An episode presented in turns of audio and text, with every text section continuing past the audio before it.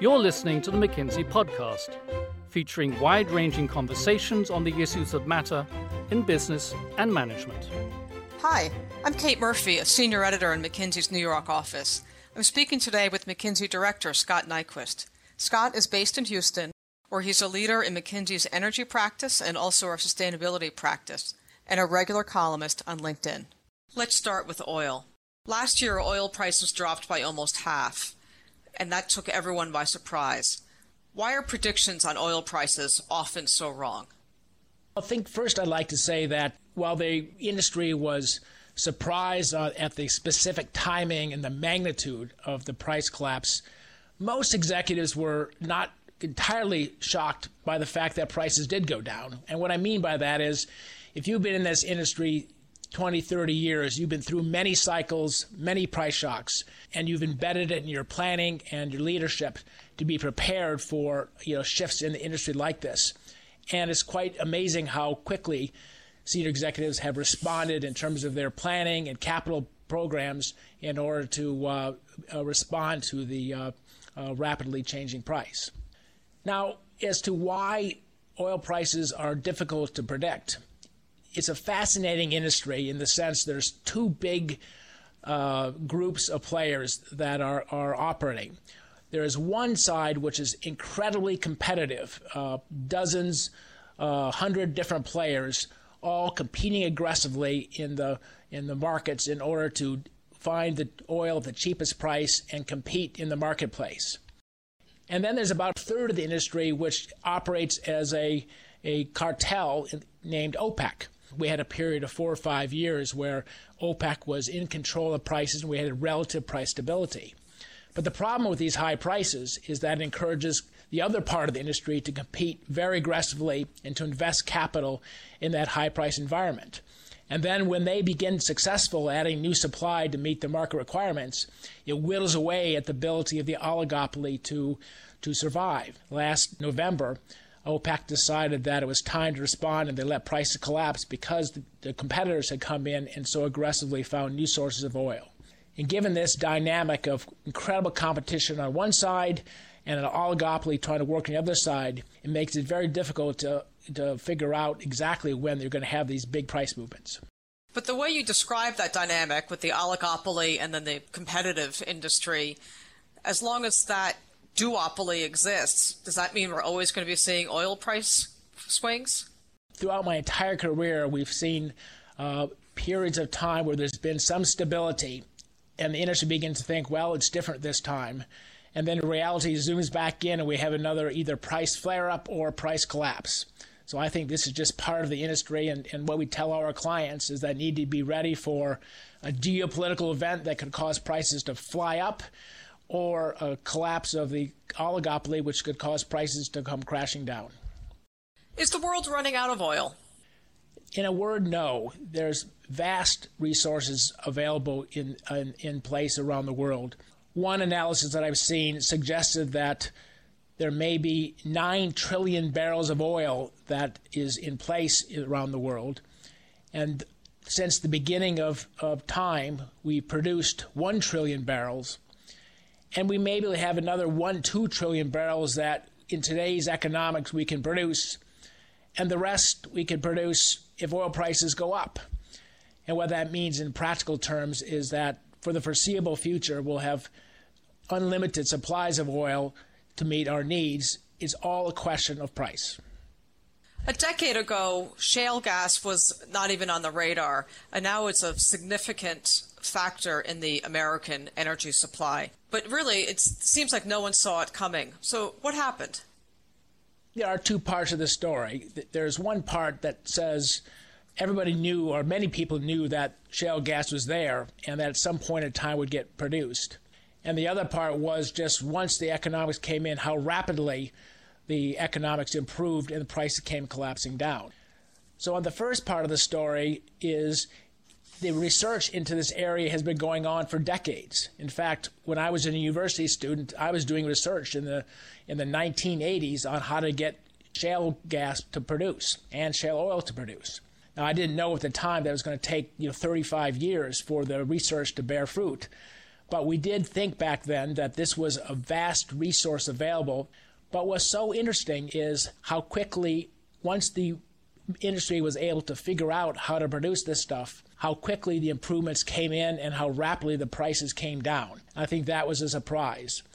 People started scaling this thing up in the early 2000 2005 timeframe, and it was kind of slowly gaining traction, and then quite suddenly the innovations all came together and prices and economics improved so rapidly and the new supplies of gas came on that the prices went from above $10 per billion BTU to below 3. Is the emergence of shale the biggest energy related innovation you've seen in your career? I don't think about it as a single innovation. I think about it as dozens or even hundreds of incremental innovations that have been going on for decades in the industry that came together to make shale work.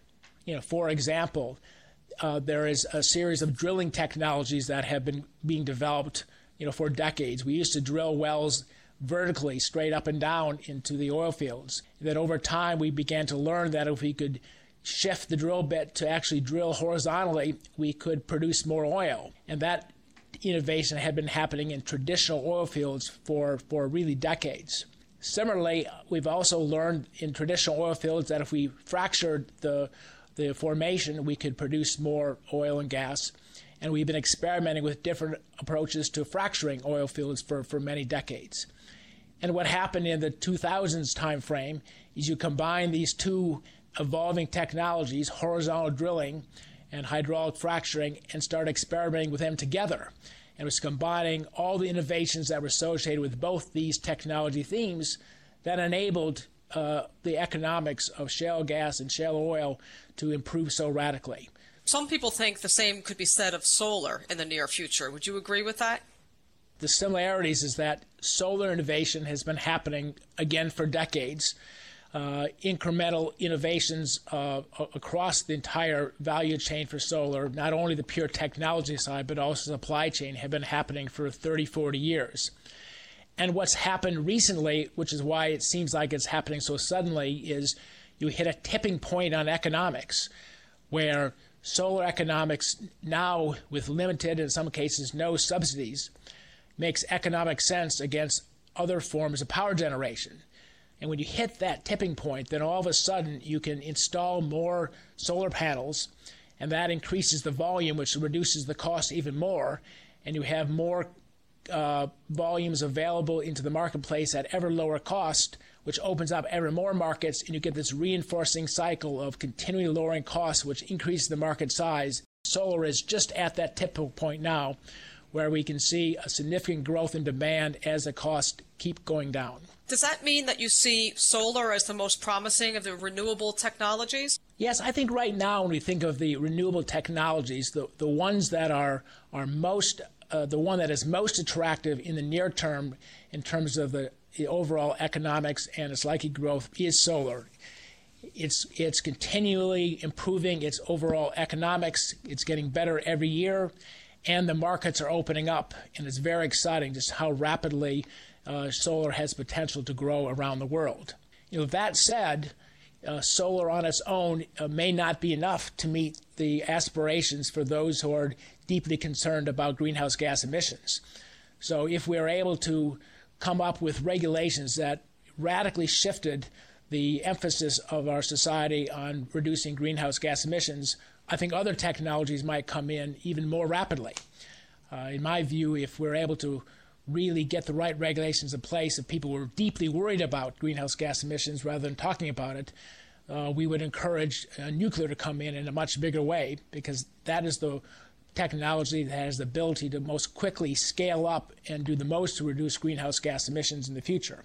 I guess one of the advantages of, of nuclear um, and obviously of fossil fuel technologies is that you can more or less flip the switch on and off, where you can't do that with solar or renewable do you see that there's going to be a time coming where uh, solar and other renewables could, could deal with these issues of intermittency and reliability?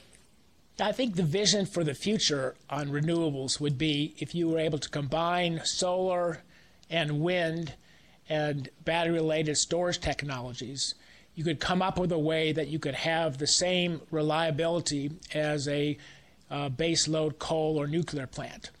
Today, the economics of natural gas and coal and even nuclear are so attractive relative to solar, wind, and batteries. It's going to be some time before those triumvirate of new technologies are able to displace the uh, base load technology that we see today. Right. So storage is not impossible, but not right now. Is that what you're saying? Yes. The, the economics of storage are such that it's easier to use uh, natural gas as a swing supply today uh, rather than putting in expensive uh, storage devices. The storage technologies is the the holy grail for solving our problems of the grid. If we can have a breakthrough in the technology and overall economics of storage, that will rapidly accelerate the development of renewables. Climate change is another subject that is getting a lot of attention, and that is a source of serious concern. How do your colleagues in the energy industry see this issue? Well, this has been a debate in our industry you know, for my entire career, and many energy executives across the power and oil and gas industries, you know, have been participating in this debate. And energy executives are thinking very hard about you know what the impact of uh, greenhouse gas emissions has on society and the industry. And the industry does not agree. There are many different points of view. Let me start with oil and gas executives and give you a sense for what uh, they are thinking. And I would say there are, are three groups of executives, you know, broadly defined. There's one group that believes that climate change is happening that fossil fuels, particularly oil and gas and coal, are primary causes of greenhouse gas emissions increasing and climate change happening. And they believe that government should take action. And many in this group are now advocating uh, a carbon tax uh, as a way to put in place the right regulation to drive the economics of the industry toward reducing greenhouse gas emissions. Now, inside that group, there is a slightly cynical group that says it's a nice coincidence that a carbon tax would help our business in oil and gas versus that of coal, which makes it easy for them to advocate a carbon tax. And of course, if you happen to be a coal executive, you have a very different point of view on that. But in that group, there is what I call an ideological group that understands the a point of view about the science and the need for action now. There's a second group, and I'll give you the kind of the other end of it, that is very skeptical about all this. They say there is not sufficient evidence to suggest that the climate change that we are seeing is statistically different than what we are seeing in the past million years. It's very difficult to be clear on the real impact of uh, greenhouse gas emissions from fossil fuels as a driver of climate change. There's just too much uncertainty. And very skeptical about the role that government can play to make a difference in any case, given the track record of government in general. And then there's a third group, which is an interesting one in the sense of they do believe that there's a high probability that climate change is happening due to greenhouse gas emissions and they do believe that fossil fuels is most likely making a substantial contribution to the climate change. And they do believe that there is a, a need for some cautionary action now in, in the case that the world evolves in a certain way that greenhouse gas emissions make more of a difference than what people are thinking, and, and they believe that action should be taken. However, they see that there's enormous uncertainty about how all these trends can play out. They are optimistic that there will be new technologies that will come over the decades ahead that could provide solutions to climate change that will be much more attractive than the solutions available today and are nervous about society acting too quickly. And this group is very nervous about what could happen with aggressive government intervention on the cost of power, which could have a very negative impact for low income and energy poverty around the world. There are billions of people who are trying to get out of poverty, and if governments intervene to increase the cost of energy, it could significantly dampen their prospects to come out of poverty. So, this group is looking at the science, sees enormous uncertainty across many dimensions, and sees the need to act, but would like to be very cautious. Does the market have a role in dealing with climate change? I think most oil and gas executives are, are strong believers that the market can play a role. And those that believe that action needs to be taken to reduce greenhouse gas emissions would encourage government to put in place carbon prices that would stimulate the market to make the changes necessary, as opposed to having the government take direct control of the operations of, of parts of the industry. So even those that are advocating aggressive action to improve greenhouse gas emissions would encourage a market oriented approach to drive the change. And then those on the other side are nervous about government action because they think markets can do a lot on their own. And, and the need for government to come in to make bold, direct interventions into the marketplace are fraught with danger and aren't warranted. And they would cite the example of the U.S., where when Obama came into office, he had very grand plans to move toward clean technology, you know, solar, wind, in order to reduce greenhouse gas emissions. And ironically, he presided, has presided over one of the greatest reductions in greenhouse gas emissions that we've ever seen anywhere in the world, but it had nothing to do with solar and wind. Instead, it happened as a result of shale gas coming in and displacing coal and that had led to a substantial reduction in greenhouse gas emissions. The electric car is also getting a lot of attention, particularly considering there are relatively few on the road. In the near term, say 10 years, how concerned is the oil industry about them? Are energy executives losing sleep? If you look at a 10 year time frame, it's unlikely that electric vehicles will make a material difference in the overall demand for oil. So I don't think energy executives lose sleep over electric vehicles when you take a 10 year time frame. If you just think about the realities of the transportation sector, you, if you build a car today, it'll last 12 years or longer. And if you look at all the cars that are being built today, most of them are being fueled by oil, and therefore they'll be on the road for the next decade or more. And if you think about it in a statistical sense, you know, electric vehicles don't even show up on the radar scope. So if you look at over the next decade, you know, there's not going to be a material impact of electric vehicles on overall oil demand. However, if you go longer term, I think the industry is nervous about it. If you go out 20 years, 30 years, it's very possible that you could have a scenario where electric vehicles take on a much larger share of the transportation sector and make a material difference on future oil demand. And there's been some discussion that one of the reasons why OPEC was so willing and eager to reduce oil prices is it wanted to preserve long term markets. And one of the benefits to the oil industry of lower oil prices is that it makes oil much more competitive compared to electric vehicles in the transportation sector and will delay the time at which electric vehicles will gain a significant share of the industry. Okay. Thank you so much, Scott, for taking the time to be with us. Appreciate it very much. Thank you. And don't forget that you can follow Scott Nyquist on LinkedIn to read his regular perspectives on energy and the environment. You've been listening to the McKinsey Podcast. To learn more about McKinsey, our people, and our latest thinking, visit us at mckinsey.com or find us on LinkedIn, Twitter, and Facebook.